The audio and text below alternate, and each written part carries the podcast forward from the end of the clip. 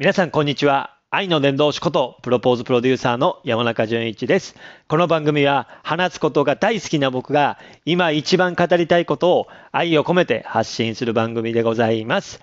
えーラジオトーク2日目でございます。昨日ですね、あの、初収録、初ライブをさせていただきました。なんか、大勢配信はね、他でもやっているんですけども、このラジオトークは、あの、初めてましてでありましたので、この収録の仕方とかですね、12分間っていう収録の枠とか、ライブ配信もね、30分までとか、クリとかですね、なんか僕の中の新鮮でございましたので、なんかね、新鮮な気持ちでね、あの、新たなスタートということで、昨日切らせていただきました。昨日早速ライブでね、あの、素敵な出会いがございました。下ね、あの、ダンサー振付師のですね、りょうこさんっていう方がね、レイブズっていうですね、あの、ダンスカンパニーの方の代表の方なんですけども、もうりょうこさんっていうですね、あの方がめちゃめちゃ素敵な方でございます。そちらの方とですね、ライブのコメントをいただきましてですね、僕がプロポーズの話をしてましてですね、僕約6年前に札幌のテレビ塔を全部貸し切って、妻にプロポーズをしました。それがきっかけで、今主に北海道に旅行に来て、雪景色とかラベンダー畑、湖をバックにですね、パカっていうですね、北海道の雄大な景色をバックに、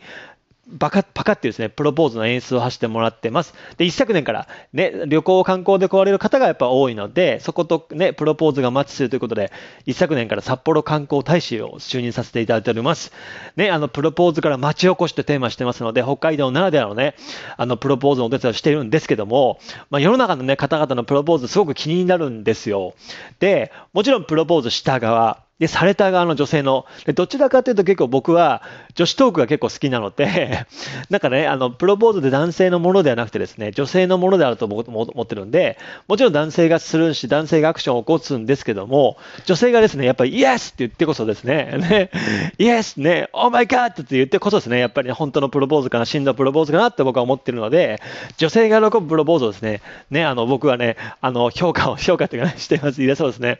で、昨日、僕僕のライブに来ていただきましたね、あの、ダンス振付師のですね、りょうこさんという方の、旦那さんとのプロポーズの話がめちゃめちゃ良かったので、ちょっとここでシェアさせてください。で、昨日いた方はね、お聞きだと思うんですけども、ね、旦那さんとはですね、あの、あの、旦那さんとですね、りょうこさんの誕生日にですね、あの、ホテルに泊まったんですね。そのホテルは、あのね、ホテルの中で、あのに一旦荷物を置いてですね、で、食事にこうディナーに行くんですね。で、ディナーに終わって、部屋に戻ったら、なんとですよ、部屋中に風船が、うわーってね、カラフルな風船があって、その上で、で、ベッドの上に花びらでハートマークが書いてあってですね、で、真ん中に指輪の箱があって、それを見つけたらね、りょうこさんが、え、何？キャーキャーキャーっていう感じで驚いていたら、旦那さんがですね、花束を持って登場しましてですね、そこでプロポーズするっていうですね、そういう素敵なですね、なんか素晴らしいプロポーズを聞かせていただきました。で、なんか、あのー本当になんでしょう、ホテルらしい、なんかクールなかっこいいプロポーズだなと思ってまして、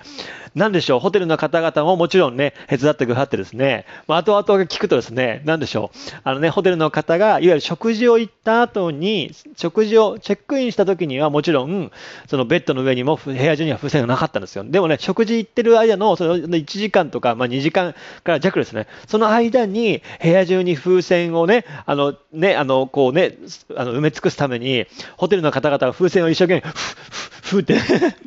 吹いたりとか、ね、花びらをですね、巻いてハートの形にしたりとか、そういうですね、だお花ね、花束も用意したみたいなので、花束を隠すとかね、そういうことをホテルの方々が、そのお食事中の間に今だっていう感じで、総力を結集して、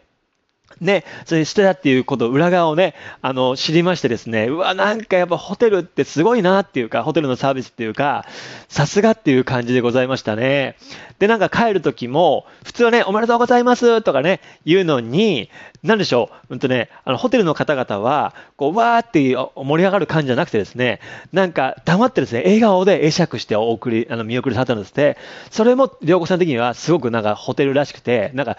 なんでしょうね、あの、背中で語るじゃないですけど、こう、日本のね、その古き良き美というかですね、さあんまり騒がないというかね、そういうね、あの、ことにも、良子さんグッと来たみたいでございます。でもな、話が盛り上がったのが、なんかいわゆる、なんでしょう、男男性って、そのイベント好きですよね、と僕もフラッシュモブって話をさせてもらったときに、フラッシュモブって女性の皆さんどうですか？あれでプロポーズって、フラッシュモブ自体はもちろん素晴らしいものだと思うし、あれもね、それこそね、良子さんもダンサーってところでフラッシュモブっていうところに関わりはななくはないと思うんですけど、でも、フラッシュモブでプロポーズでどうですかって話をしたら、まあ、あれはないです、みたいな、りょうこさんもありえないです、みたいな話をしてまして、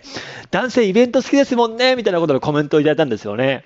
で、まあ、そうなんですよ。で、それこそ涼子さんとは、あのね、あの1時間、それこそ30分のライブの上限だと思うんですけど、涼子さんがチケットを送ってくれてですね、もう初ライブなのに初チケットを送ってくれてですね、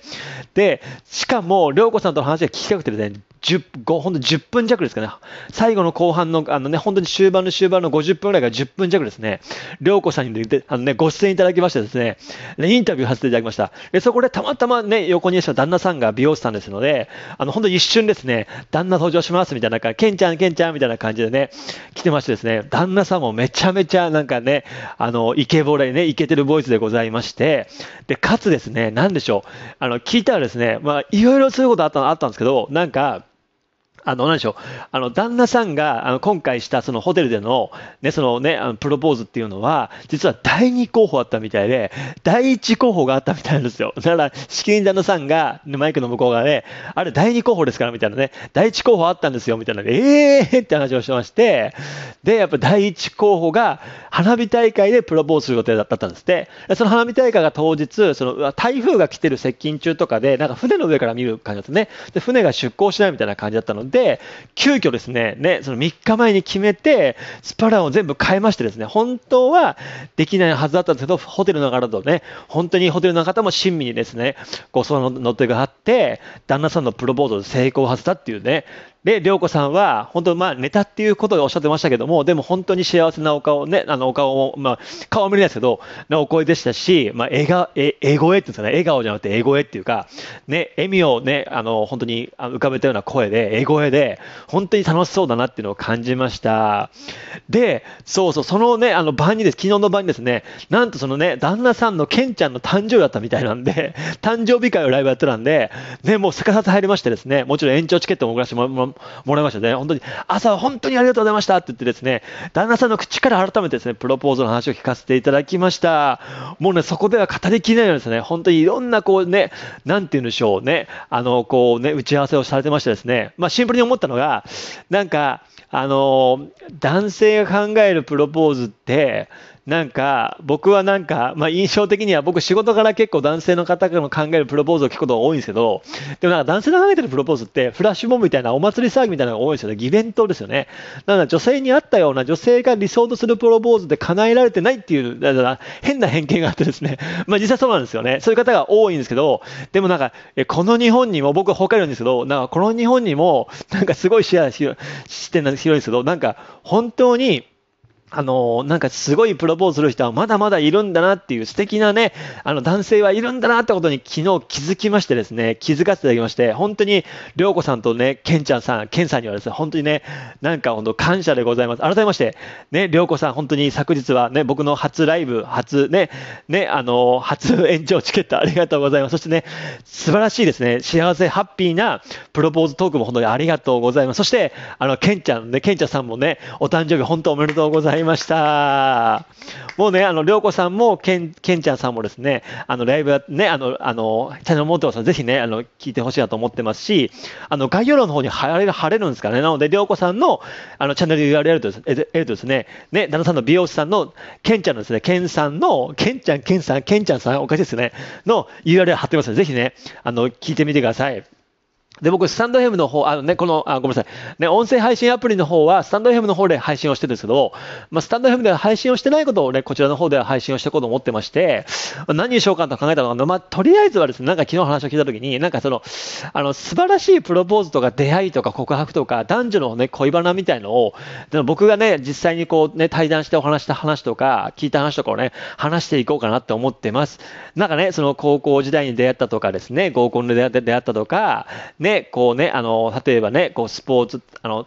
会でスポーツしてる出会ったとかですね、こんな風にプロポーズされましたとか、逆にこんなプロポーズが、ね、あの、されたかったけどされなかったと話とか、ね、あの、こう、こういう風にして欲しかったな話とかを含めてですね、そういういろんな方のプロポーズとか告白とか男女のですね、恋愛結婚のエピソードみたいのをね、実際に話すようなあの番組にしていこうかなってまずは思っています。まあ、どんな感じかわからないですし、まあ、で、逆にね、まあ、で、ここで皆さんお願いしたいのは、もしこの当あの収録を聞きまして、ね、私のプロポーズこんな感じでしたとか、私のね、告白こんな感じでしたとか、僕はこんな感じのことをしましたとか、私はこんなことをしてもらいましたと言って、それハッピーな話とか、ね、笑い話とかネタとか何でもいいので、ぜひですね、皆さん、あの、質問箱っていうんですかね、あの、レターとかね、あの、メメールっていうんですかね、あの、いただけたと思ってますし、皆さんのね、あの、お話もありましたら、ぜひね、あの、僕も紹介させていただきますし、まあ、幸せのシェアをですね、していこうかなと思ってます。やっぱりコロナでね、コロナで、コロナ禍でなかなかね、そのハッピーなこととか、